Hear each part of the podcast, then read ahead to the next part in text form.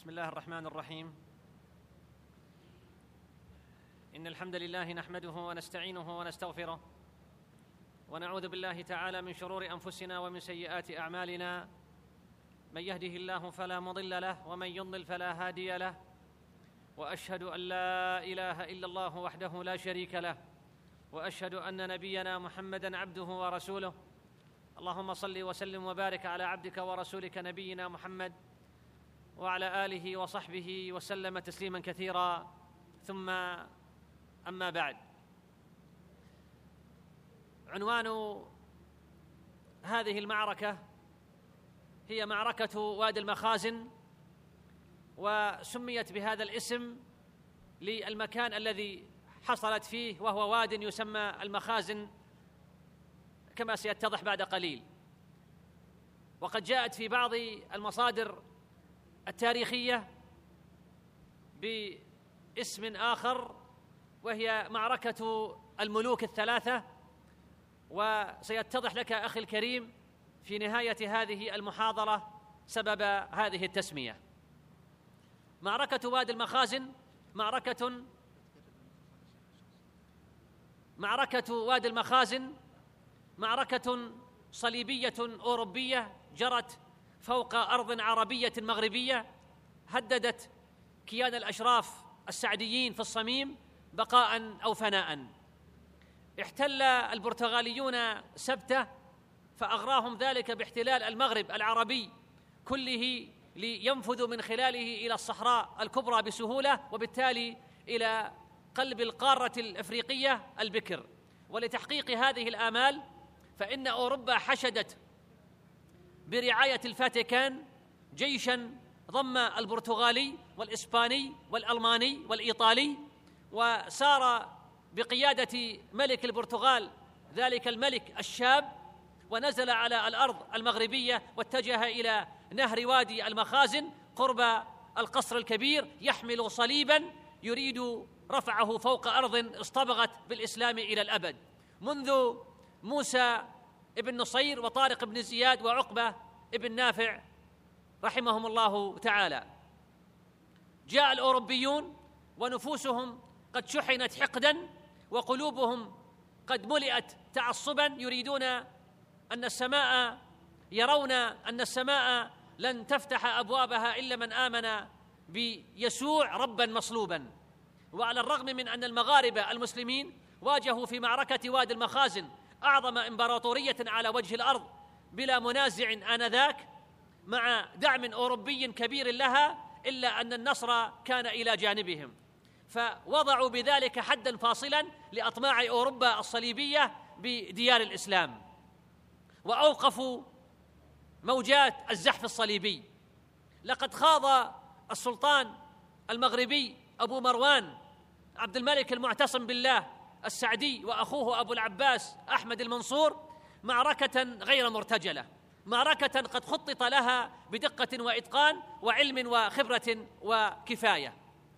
وادي المخازن معركة خطط لها وهيأ ميدانها بحنكة عبد الملك المعتصم بالله، وخاض غمارها ببطولة وتصميم أبو العباس أحمد المنصور، ونظم مدفعيتها التي كان لها فعاليتها الكبرى القائد التركي واسمه رضوان. فارتفعت المعنويات ورخصت الأنفس في سبيل الله جل وتعالى، خصوصاً وأن المغاربة ذاقوا حلاوة الانتصار على أعدائهم المحتلين لشواطئهم، عندما عندما انتزعوا منهم ثغوراً كانت محاطة بسياج من الأسوار العالية والخنادق العميقة والحصون المنيعة. ومن هنا من هنا جاءت أهمية هذه المعركة، معركة وادي المخازن، إنها معركة صليبية جرت فوق أرض عربية مغربية، وهذا يدل على خطورة نتائجها. وفي الوقت الذي ضعفت فيه الروح الصليبية في كل أوروبا، فإنها أخذت تنتعش بالبرتغال، حيث أعلن ملك قشتالة الحرب على طليطلة سنة اثنتين وسبعين وأربعمائة للهجرة، وكان سقوطها في السابع والعشرين من المحرم سنة ثمان وسبعين وأربعمائة للهجرة، نتيجة طبيعية للخصومة والتناحر والتطاحن بين ملوك الطوائف هناك.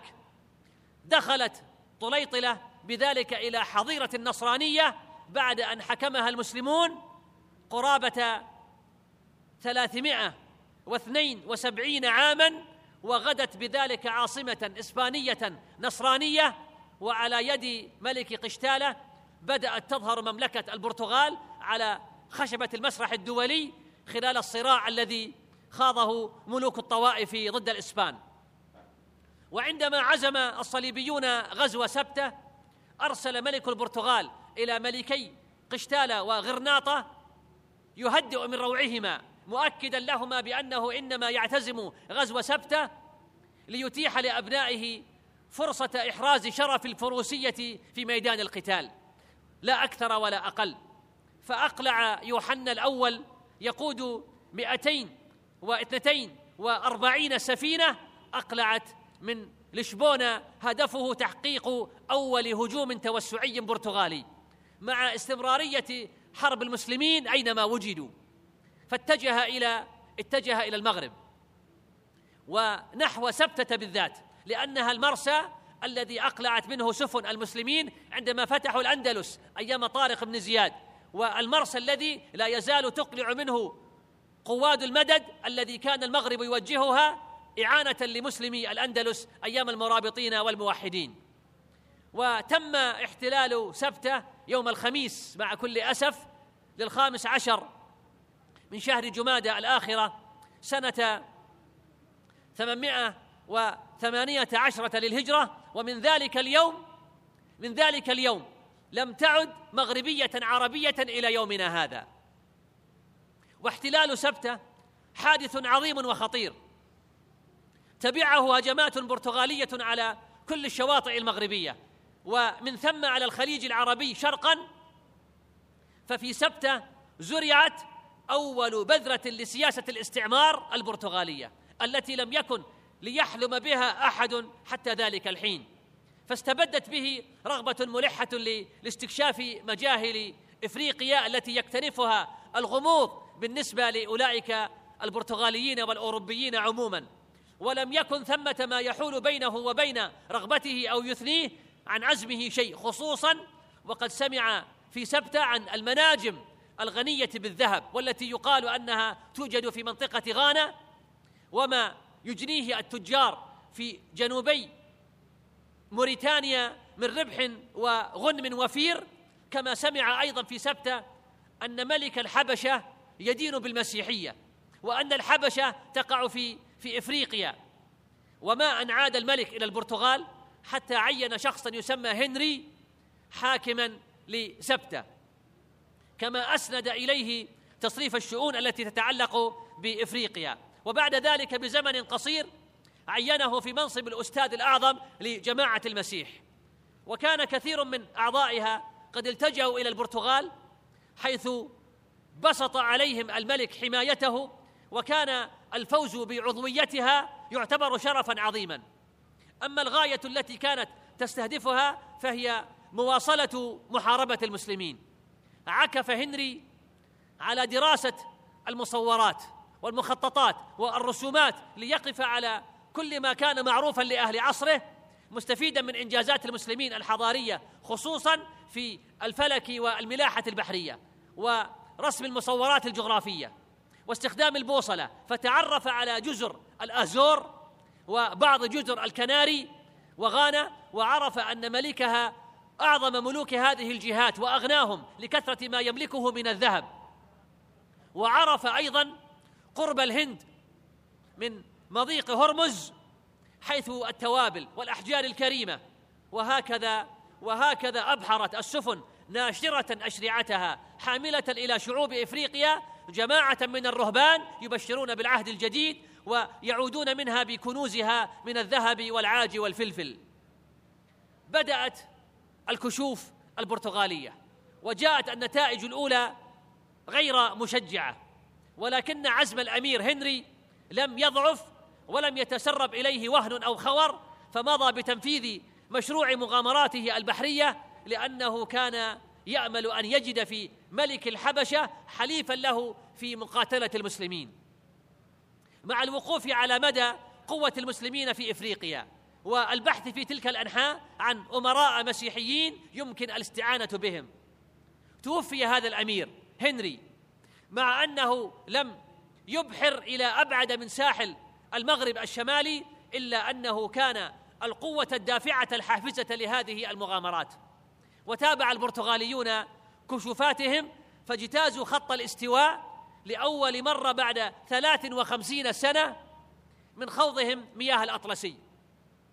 ولما اعتلى الملك يوحنا الثاني عرش البرتغال أرسل سفينتين حمولة كل منهما خمسون طناً وثالثة أصغر منهما لحمل مؤونة تكفي لثلاث سنوات، والهدف الدوران حول طرف القارة الإفريقية الجنوبي. وقرر هذا الملك واسمه مانويل الأول القضاء على سيطرة الدول الإسلامية التجارية عن طريق احتلال عدن وهرمز.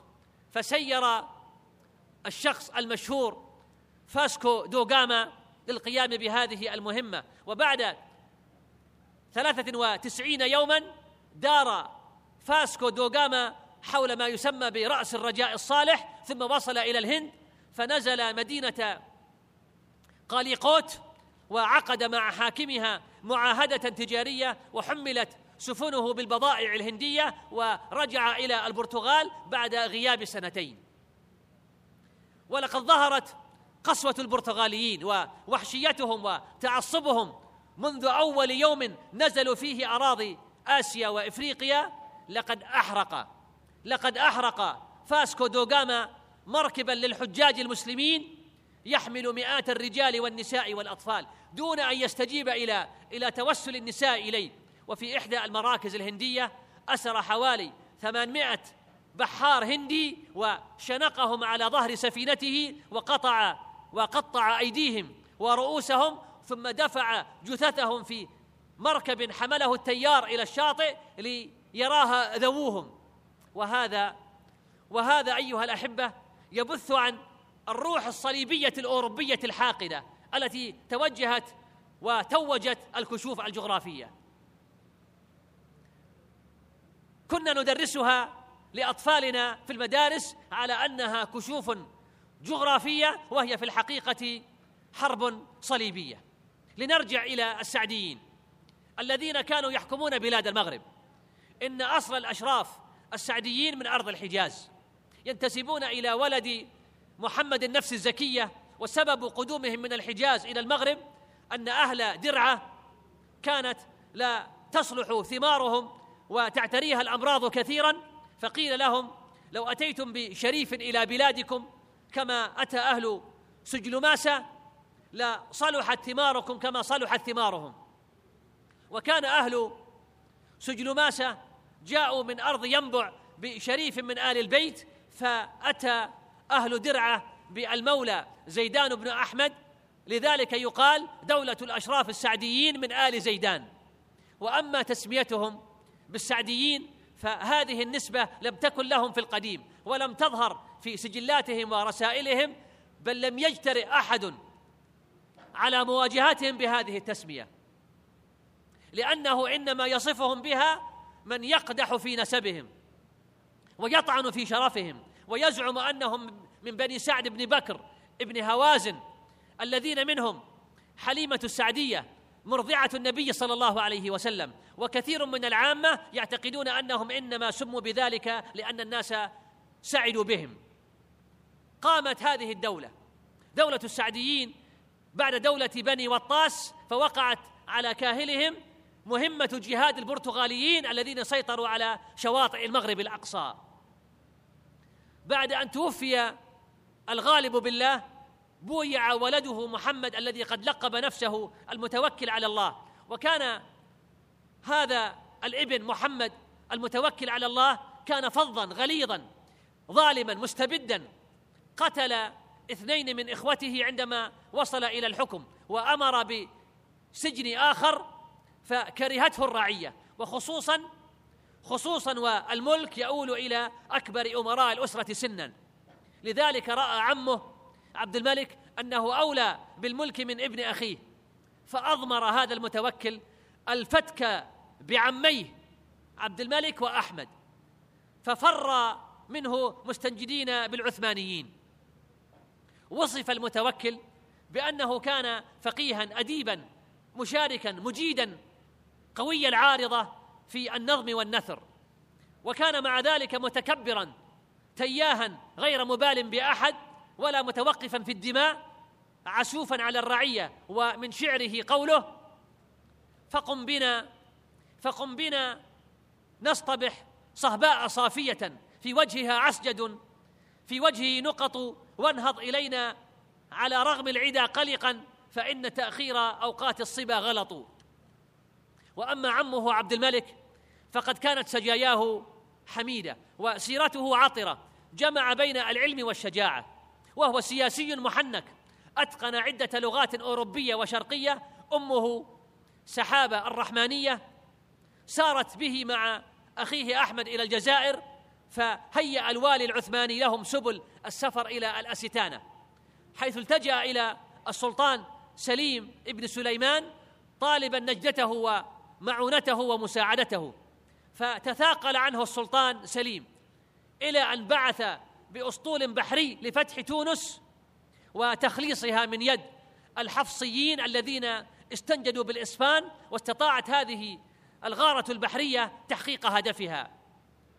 فر الحسن بن محمد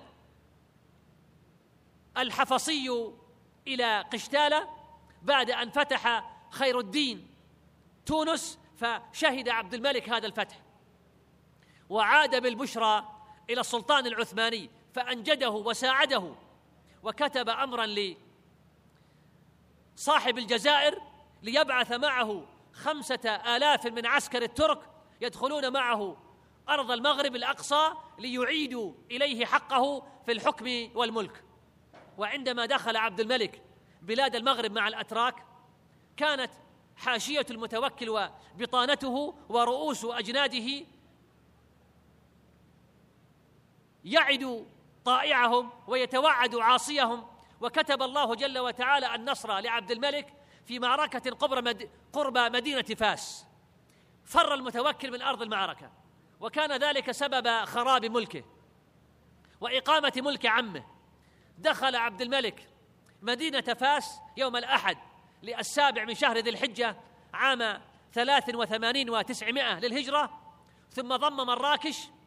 فر المتوكل إلى جبال السوس، وجعل يتنقل بين قبائلها وأحيائها، إلى أن اجتمعت عليه طائفة من الصعاليك وشكل ما يشبه الجيش، استهوتهم منه الأضاليل والوعود وقادهم إلى مراكش، فدخلها إلا أن أحمد أخا عبد الملك جاء من مدينة فاس، ففر المتوكل إلى السوس مرة ثانية ومنها إلى إلى سبتة، ثم دخل طنجة مستصرخا بمن؟ بملك البرتغال، فكان ذلك سببا من أسباب معركة معركة وادي المخازن. قام عبد الملك بالكثير من الإصلاحات بعدما تولى الحكم في المغرب، فأمر بتجديد السفن وبصنع المراكب الجديدة، فانتعشت بذلك الصناعة العامة، واهتم بالتجارة البحرية، وكان للأموال التي غنمها من الحروب الدائمة على سواحل المغرب أثر في ازدهار الدولة، وأسس جيشا نظاميا على النظام العثماني من حيث اللباس والتسليح والرتب، وفرض عبد الملك احترامه على أهل عصره، حتى الأوروبيين احترموا وأجلوا هذا هذا الملك الكبير. وأما عن التنظيمات الإدارية والسياسية في دولة الأشراف السعديين، فقد ضمت وزارة عبد الملك وأخيه أحمد المنصور وزراء من مستوى ثقافي رفيع، وكان للوزراء كتاب يدانونهم ثقافة وسعة أفق، وكان السلطان وكبار رجال الدولة على معرفة بأمور الدولة الداخلية وأحوال السكان عامة، وعلى اطلاع بالسياسة الدولية، وخاصة الدول التي لها علاقة بالسياسة المغربية. وكان أحمد المنصور يحاسب وزراءه وكبار موظفيه على عدم المحافظة على أوقات الدوام الرسمية، أو التأخر في الرد على المراسلات الإدارية والسياسية. ومن أعماله إحداث شفرة لكتابة المراسلات السرية حتى لا يعرف فحواها إذا وقعت في يد عدو. وكان إذا غادر أحد أبنائه أو مساعديه الخلص إلى العاصمة سلم إليه نسخة منها يمكنه أن يفك بها رموز الخطابات الملكية عند ورودها إليه. والقضاء المغربي تمتع بسمعة رفيعة عبر التاريخ الإسلامي، وأروعها وأجملها أيام أحمد المنصور، حيث فصلت السلطة القضائية عن السلطة التنفيذية تماما، ولم ولم يسمح للسلطة التنفيذية أن تتدخل في القضاء مطلقا. وقضاء المظالم الذي كان يعقد له العاهل السعدي نفسه مجلسا أسبوعيا دوريا كانت مهامه إدارية أكثر منها قضائية. وكان أحمد المنصور يرأس مجلس المظالم في مقصورة جامع القصبة بمراكش بجوار قصره، وقد شكل لجنة للمراقبة تتولى النظر بصفة دورية في مجرى القضاء بالأقاليم وأوضاع الفئات الشعبية بوجه عام. وكان أحمد المنصور يدرس تقاريرهم بعناية جدا كي يتتبع سير الأحكام والإدارة بمملكته. ولاتساع رقعة الدولة أقام السعديون محطات عديدة في أرجاء البلاد تحت حماية حراس مقيمين لا يبعد بعضها عن بعض إلا بمسافة عشرين كيلومترا، وبهذه المحطات ينزل المسافرون والقوافل المارة عبر القرى والبوادي، وتتوفر في هذه المحطات المؤن الضرورية ليشتري منها النازلون ما يحتاجون إليه. نظم الجيش نظم الجيش وحظي بعناية عبد الملك نفسه، وكان نظامه كما قلنا عثمانيا من حيث اللباس والتسليح والرتب، كما حظي في عهد أحمد المنصور بقادة ذوي كفاءة عسكرية عالية. رافق الجيش عدد من التقنيين المتخصصين في النجارة والحدادة والبناء، مع وحدات طبية متخصصة أيضا تتألف من جراحين وحلاقين وأطباء يتنقلون مع الجيش بأوعيتهم وأدواتهم من مراهم وضمادات وخيام، تشكل مستشفيات ميدانية متنقلة تستقبل الجرحى والمرضى. أما الأسلحة في ذلك الوقت فقد كانت البنادق سلاحا فرديا، وكان للمدافع والمتفجرات القول الفصل في المعارك في هذه الآونة. لذلك بنى السعديون دار العدة لصناعة المدافع، كما اهتموا أيضا ببناء الأسطول، فبنيت سفن خفيفة في نهر النيجر. وبرهن جيش السعديين بقيادة ضباطه الأكفاء على روح انضباط عالية وكفاءة ممتازة في ممارسة مهماته العسكرية، وهذا الجيش هو الذي حقق نصر معركة وادي المخازن كما سيأتي بعد قليل. إن معركة وادي المخازن كانت تصفية لحساب وردا لاعتبار وتصحيحا لأوضاع. أراد ملك البرتغال الشاب سبستيان القيام بعمل سياسي ديني هدفه محو ما وصم به عرش البرتغال خلال فترة حكم أبيه يوحنا الثالث، ذلك الملك الذي وصف بالضعف والتخاذل، والذي انسحب البرتغاليون في عهده من عدد من المناطق، وأراد أن يعلي شأنه بين ملوك أوروبا. فظهر هذا الملك الشاب يحمل في يمناه كتابه المقدس وفي يسراه التاج والصولجان، ليتوج نفسه إمبراطورا على المغرب وعلى إفريقيا. إنه, إنه حلم امتلاك الدنيا بعد الكشوف الجغرافية واحتلال كل أراضي الإسلام والقضاء عليها أينما وجد. فالملك الشاب سبستيان كان يملك من الحماس والحقد على الإسلام وأهله عموما وعلى المغرب خصوصا ما تكاد تتفجر به جوارحه، وبدافع حقد وتعصب صليبي من جهة، وبدافع من العقلية الاستعمارية التي ترى أن يدها مطلقة في كل أرض عربية مسلمة تعجز عن حماية نفسها من أي خطر خارجي من جهة أخرى. فخطط هذا الرجل، هذا الملك الشاب الصليبي، خطط لغزو واحتلال بلاد المغرب. وجاءت الفرصة الكبيرة عندما استنصر به المتوكل المخلوع على عميه عبد الملك وأحمد وعلى بني جلدته، مقابل أن يتنازل له عن جميع شواطئ المغرب، فشرط عليه أن يكون للنصارى سائر السواحل وله هو ما وراء ذلك. وكان سبستيان قد عبأ معه اثني عشر ألفا من البرتغال، كما أرسل إليه الطليان ثلاثة آلاف ومثلها من الألمان وغيرهم عدد كثير، وبعث إليه البابا صاحب روما بأربعة آلاف أخرى وبألف وخمسمائة من الخيل واثنى عشر مدفعا، وجمع سبستيان نحو ألف مركب ليحمل هذه الجموع إلى العدوة المغربية.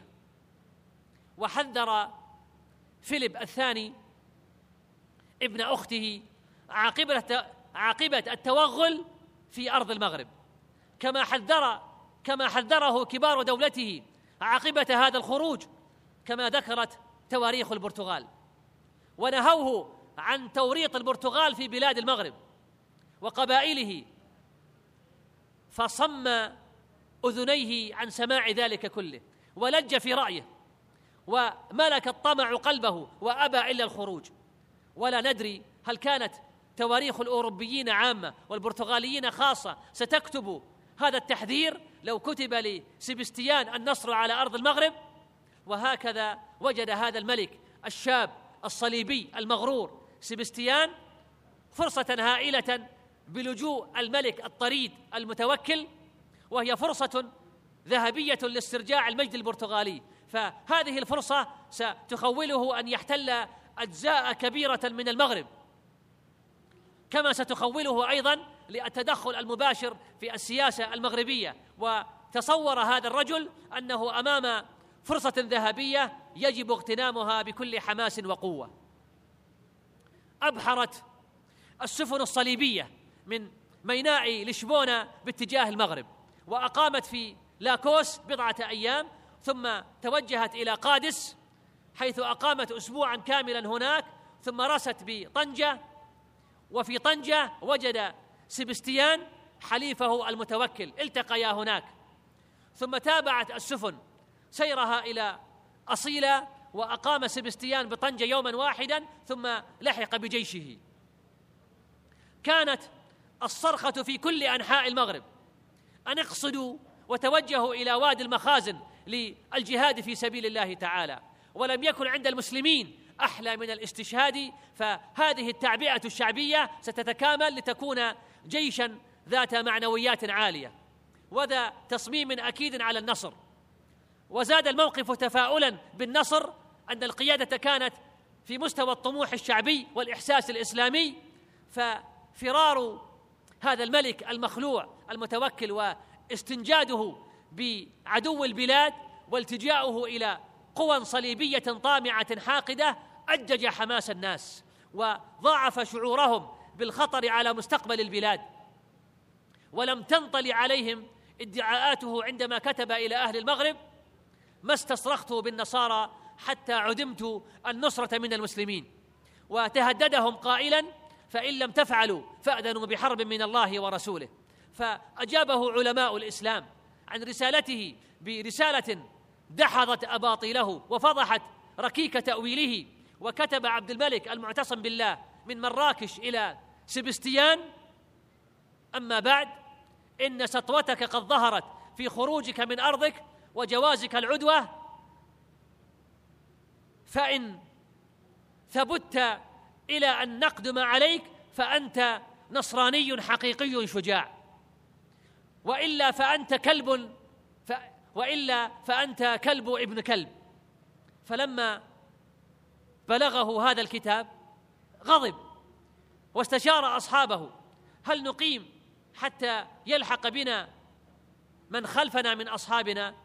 فقال المتوكل: الرأي أن نتقدم ونملك تطاوين تطاوين والعرائش والقصر، ونجمع ما فيها من العدة ونتقوى بما فيها من الذخائر.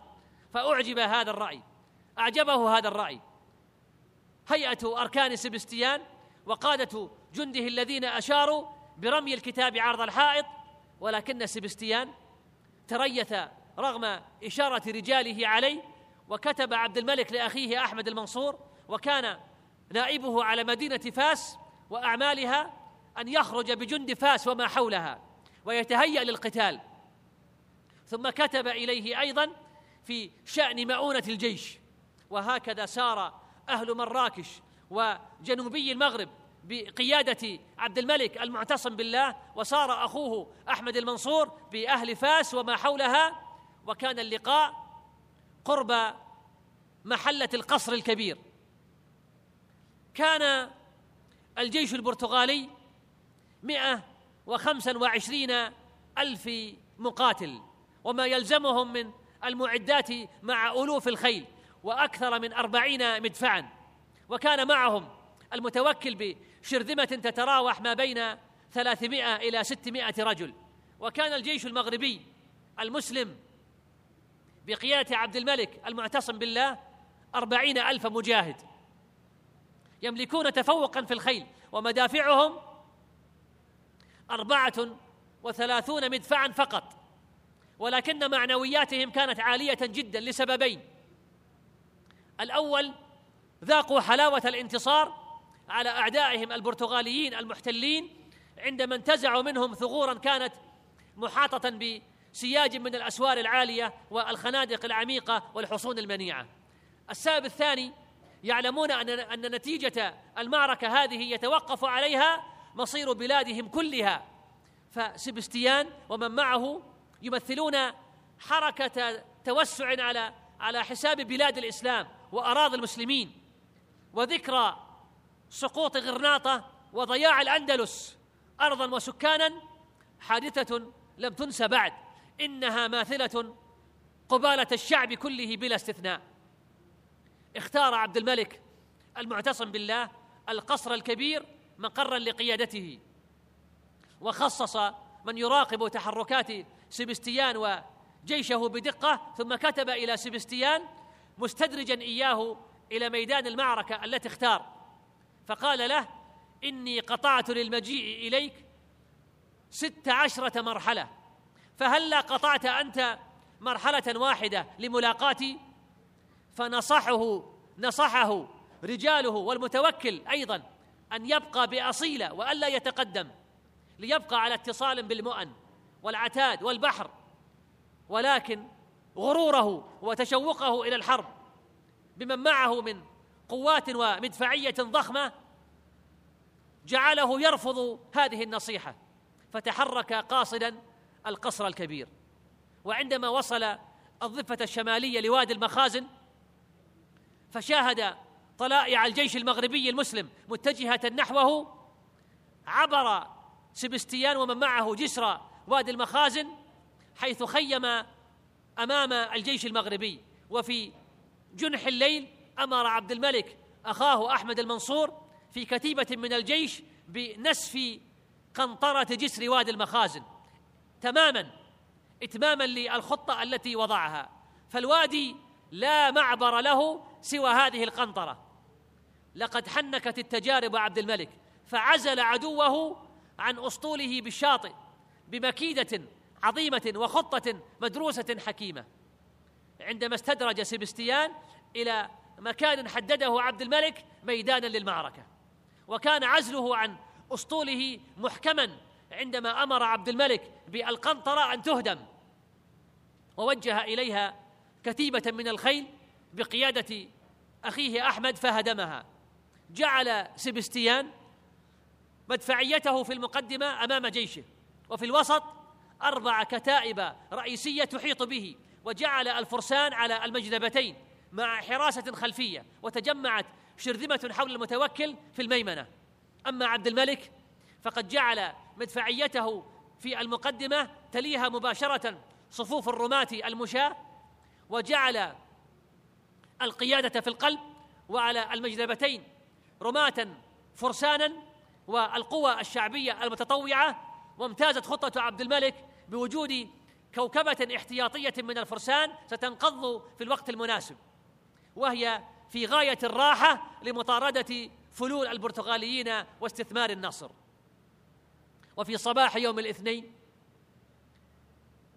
الثلاثين من جمادى الآخرة سنة ست وثمانين وتسعمائة للهجرة كان ذلك اليوم يوما مشهودا يوما مشهودا في تاريخ المغرب، ويوما خالدا في تاريخ الإسلام، وقف فيه السلطان عبد الملك المعتصم بالله خطيبا في جيشه مذكرا بوعد الله جل وتعالى للصادقين المجاهدين بالنصر، كما ذكر بوجوب الثبات، وذكر أيضا بحقيقة لا مراء فيها: إن انتصرت الصليبية اليوم فلن تقوم للإسلام بعدها قائمة.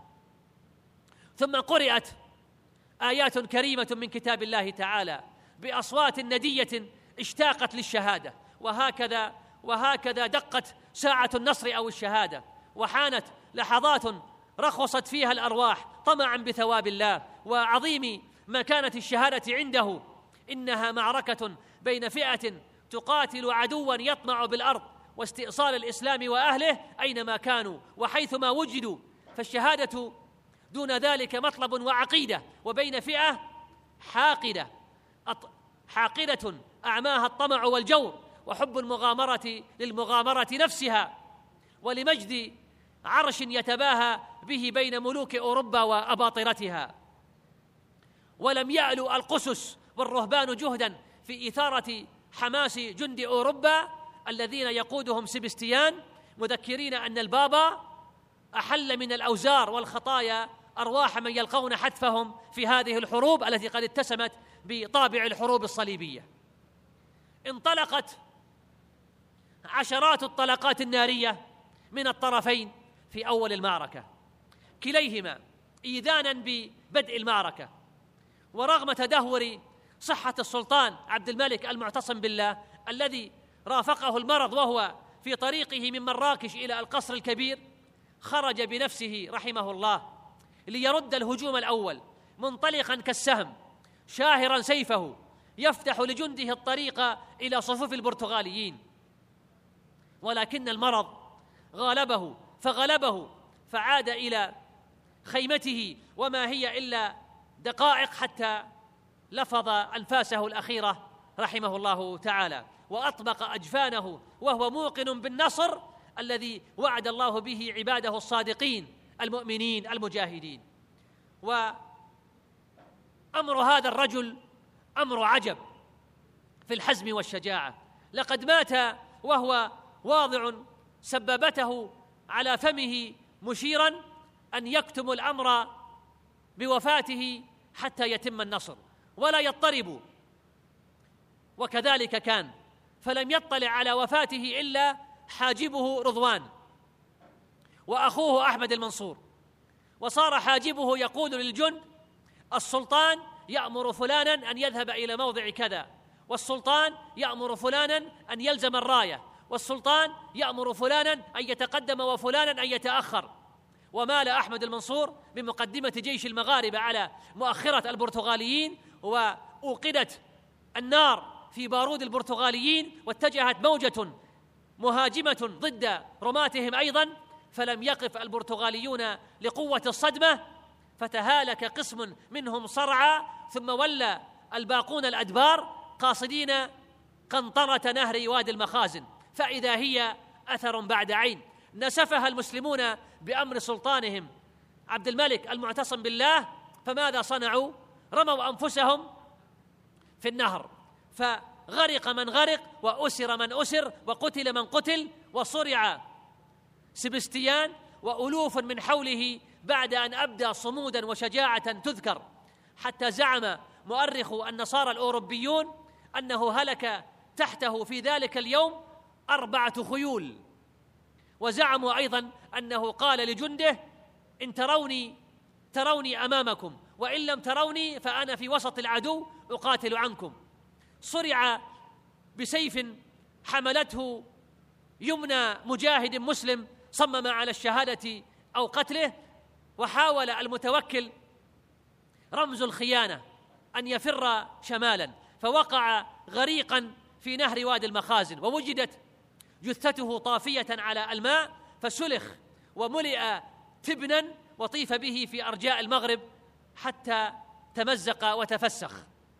دامت المعركة أربع ساعات وثلث الساعة بالضبط، ولم يكن النصر فيها مصادفة أبدا، بل كان لمعنويات عالية ونفوس شعرت بالمسؤولية ولخطة مدروسة محكمة مقررة، فما هي إلا مئتان وستون دقيقة فقط، ومصير المغرب الأقصى يتقرر إلى الأبد أنها أنها أرضاً إسلامية. بويع أحمد المنصور بعد انتصار وادي المخازن بعد الفراغ من القتال بميدان المعركة، فكتب إلى القسطنطينية مقر العثمانيين يعلم السلطان مراد خان الثالث العثماني وإلى سائر ممالك الإسلام المجاورين للمغرب، يعلمهم بما أنعم الله جل وتعالى عليه من نصر حاسم عظيم وإخفاق ال... وإخفاق لهذا العدو الصليبي البرتغالي الذي قد غزا أرض المغرب واستئصال شأفته، فوردت عليه الرسل من سائر الأقطار مهنئين مباركين له بما فتح الله عز وجل على يده. وكان أول الوفود من أقرب الأقطار من الجزائر، ثم جاءت رسل ملك البرتغال الجديد تحمل هدية عظيمة، ورسل ملك الإسبان فيليب الثاني تحمل هدية أعظم، ثم وصلت رسل السلطان العثماني ومعهم أيضا هديتهم، وبعدها جاءت رسل ملك فرنسا، والأرسال تصبح وتمسي على أعتاب تلك القصور. أما في البرتغال أما في البرتغال لما نعي سبستيان إلى البرتغاليين وأنه قد هلك، لم يصدقوا خبر موته بسهولة، فقالوا لا، إنه مأسور فقط. ولما سلمت جثته بالطرق الرسمية قال الشعب إن ملكهم لم يمت وإن له عودة مؤكدة في المستقبل. وأمسى البرتغاليون يسمرون بأخباره، ولا تزال البرتغال تذكره إلى اليوم، وله ذكر في أشعار الشعراء الأوروبيين على اختلاف جنسياتهم. والتمس ملك البرتغال من أبي العباس أحمد المنصور فداء الأسرى، فأجابه إلى طلبه، وحصل بسبب ذلك على أموال طائلة. يشهد التاريخ يشهد التاريخ بالعظة والعظ يشهد التاريخ بالعظمة والحكمة والشجاعة لعبد الملك المعتصم بالله ولأخيه أحمد المنصور، كما يشهد أيضا لعدد من القادة كان لهم دور بارز في تحقيق هذا النصر المظفر. وتنجلي المعركة على نصر خالد في تاريخ الإسلام، وعلى موت ثلاثة ملوك، لكن لكن هناك اختلاف كبير في نهايتهم. الملك الأول صليبي مجندل، وهو سبستيان، ملك أعظم إمبراطورية على الأرض بلا منازع آنذاك. الملك الثاني خائن غريق مسلوخ مخلوع، وهو محمد المتوكل الذي استخرج الغواصون جثته من نهر وادي المخازن، وحشي جلده تبنا وطيف به في مراكش وغيرها من البلاد.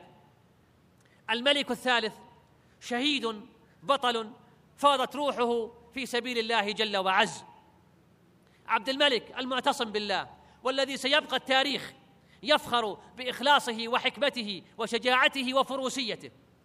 تحقق نصر معركة وادي المخازن بعد توفيق الله جل وتعالى بسبب آلام المسلمين من سقوط غرناطة وضياع الأندلس.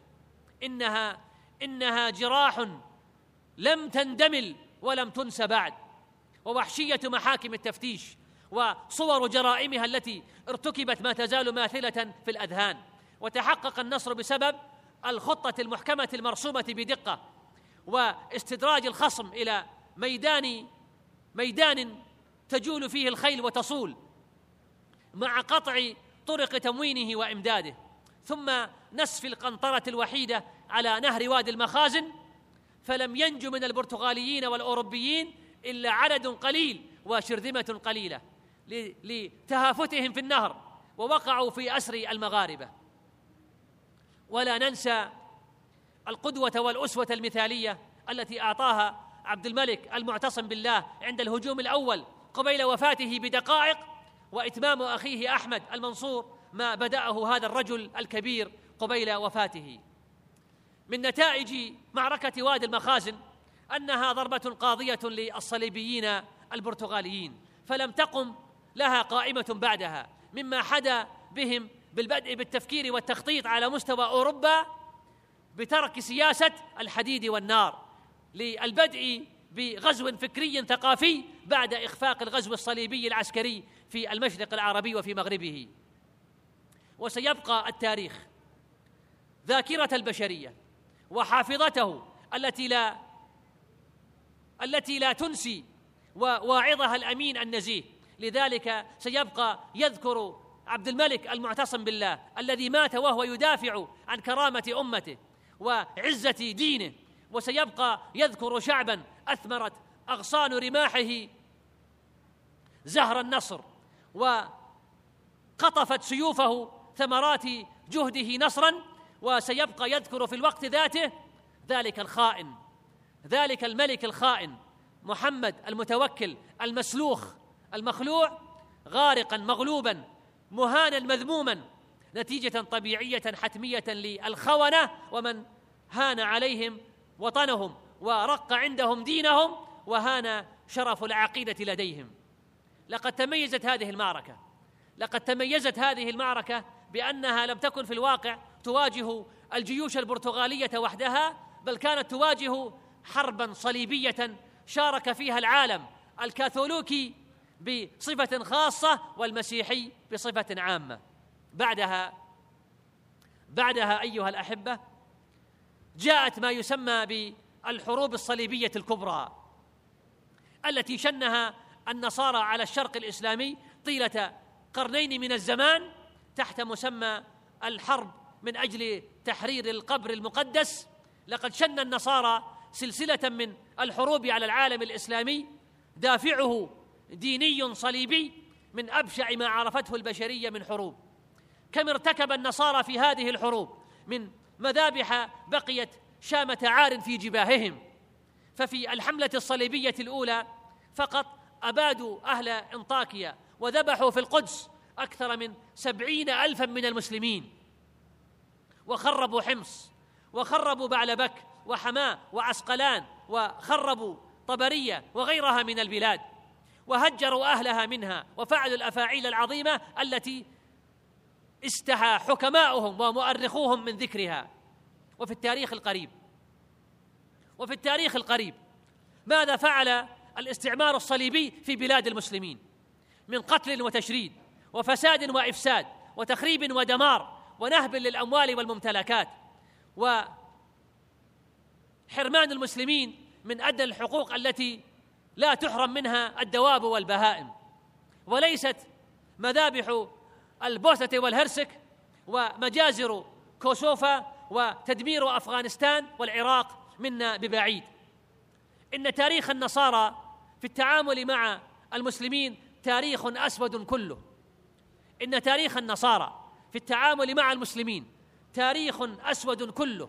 إنهم يكيدون لنا كيدا ليردونا عن ديننا فردا فردا. سلكوا في ذلك جميع السبل والوسائل ونفذوا من أجله مخططات الأواخر والأوائل. فمرة مكر وخديعة في ثوب الناصح الأمين، ومرة غصب واستعمار تحت ستار التأمين والإعانة، وها هو التبشير والتنصير قد أنشب أظفاره وكشر أنيابه، وهو نتيجة من نتائج التعصب الصليبي المسلح ومولود من مواليد القوة الطاغية التي تسمي كل ما ترضى عنه من الأعمال المنكرة حرية دين أو حرية فكر أو حرية رأي، وتسمي كل ما لا ترضى عنه من المطالب بالحقوق المغصوبة وغير ذلك تسميه إرهاباً وعرفاً وعنفاً وأصولية وتشدداً. إن إننا لم ننسى الجرائم البشعة والعظائم الفظيعة التي قد ارتكبها النصارى في حق مسلم الأندلس.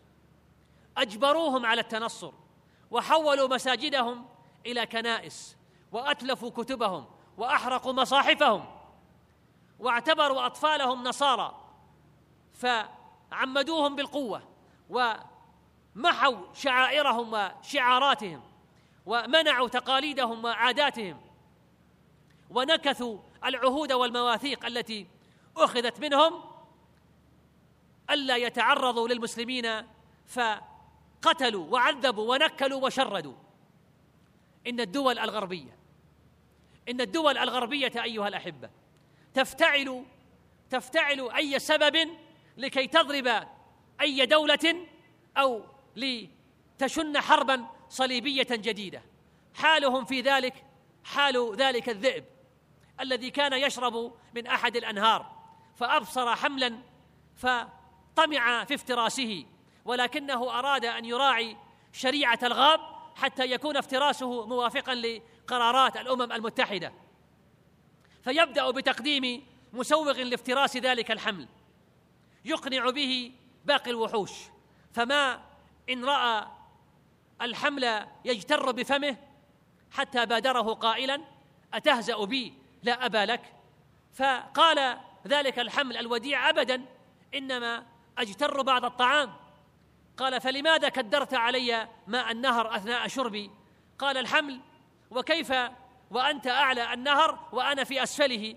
قال إذن أنت الذي قتلت أبي في العام الماضي.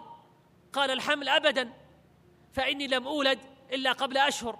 قال إذن فأبوك هو الذي قتله ثم هجم عليه وافترسه. هكذا هكذا يتعامل الغرب اليوم مع الشعوب المسلمة لكي يغطوا لكي يغطوا عورة وسوءة الحروب الصليبية الجديدة، والحمد لله أولا وآخرا وظاهرا وباطنا، وأصلي وأسلم على عبده ورسوله نبينا محمد وعلى آله وصحبه وسلم تسليما كثيرا.